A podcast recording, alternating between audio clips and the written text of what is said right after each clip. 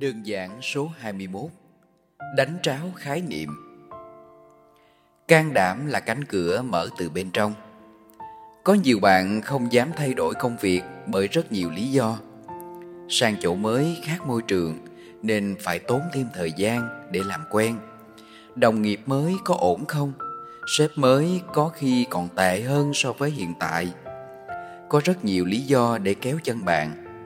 Mà hầu hết là bạn tự nghĩ ra hoặc kinh nghiệm cũ rích của ai đó đã bảo bạn mà thôi. Cá nhân tôi khuyên bạn nên can đảm vì can đảm là cánh cửa mở từ bên trong. Bạn nên cho bản thân mình thử thách và trải nghiệm. Nếu bạn thấy việc và nơi mình làm chưa ổn, vì thời gian làm việc chiếm phần lớn thời gian sống của bạn, sao bạn không nỗ lực để chọn cuộc sống của mình thật vui vẻ với nó? Tôi chẳng thích nhân viên của tôi làm bất cứ việc gì mà họ không thích cả. Vì chẳng thế nào làm tốt cái việc gì mà mình không thích. Các bạn hãy can đảm để thay đổi nếu bạn thật sự không còn hứng thú. Đừng cố chịu đựng. Nếu bạn chịu đựng để cố gắng học hỏi, thì bạn phải hết sức nỗ lực. Khi đó bạn xem việc mình đang làm giống như là mình đang đi học mà được trả thêm tiền. Vậy thú vị hơn nhiều hầu hết các bạn đều muốn có nhiều kinh nghiệm để tạo ra nhiều giá trị hình thành trong tương lai. Nhưng các bạn phải có định hướng rõ ràng. Bất kỳ việc nhỏ hay lớn đều cần phải học. Phải học từ cái căn bản rồi mỗi người nhanh chóng sáng tạo ra bao nhiêu cái kiểu thú vị khác nhau. Những việc linh tinh như lấy giấy A4 ra khỏi ram giấy mà không xé toẹt ra cũng phải học. Học cả cách đi đứng, ăn, nói, thở. Thú vị thật đấy. Khi bạn chú ý, bạn thấy rằng có rất nhiều điều chúng ta hoạt động theo bản năng. Tất cả những điều trên là của cá nhân bạn. Bạn sẽ phải điều chỉnh nếu bạn muốn. Có nhiều người mình thấy họ cứ mãi làm một chỗ. Mình nói, không chán hả? Sao không đổi việc khác xem có gì hay ho hơn hay không? Quay lại sau lưng.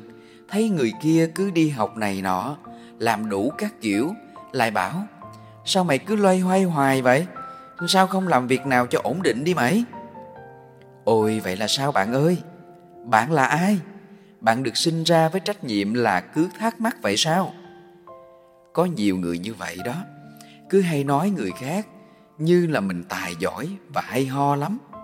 Hãy dừng lại ngay nhé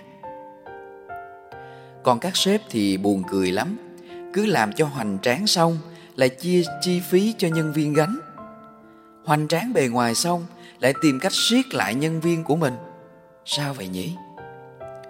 Có khi sếp đi đâu đó, học được điều hay ho, xong lại về thí nghiệm trên nhân viên của mình. Buồn cười vì khi đó các sếp lại chẳng tìm hiểu xem nhân viên mình có phù hợp hay không cảm nhận của họ như thế nào? Hoặc so sánh nhân viên của mình với nhân viên công ty khác mà chẳng bao giờ hỏi sếp bên công ty đó đã điều hành, quản trị thế nào mà nhân viên lại gắn bó và hăng sai với công việc như vậy? Buồn cười hơn là người gắn bó lâu năm với mình thì lại không trân quý. Trong khi mời nhân viên bên khác về thì lại trân quý và trả một chi phí cao hơn người hiện tại vì lý do đơn giản là mời họ về nên phải trả lương cao. Còn người đang làm vì quen quá hoặc biết họ vì hoàn cảnh nên sẽ chẳng dám bỏ việc. Sao vậy? Nếu hiểu rồi thì phải thông cảm hơn chứ. Còn lương tại sao không trả đúng mà phải chờ khách hàng trả? Cho hỏi ngược lại, nếu khách hàng thanh toán trước thì có phát lương cho họ khi chưa hết tháng không? Ai rồi cũng chuyển giai đoạn để phát triển và nâng cấp bản thân, công việc và sự nghiệp. Chuyển từ trẻ con, thanh niên, trung niên và thành người già. Vì vậy, hãy can đảm thay đổi những điều mà ta cho rằng không phù hợp với chính mình, để từ đó bạn mở cánh cửa bên trong mình và tạo điều kiện cho những người xung quanh mình nhẹ nhàng hơn.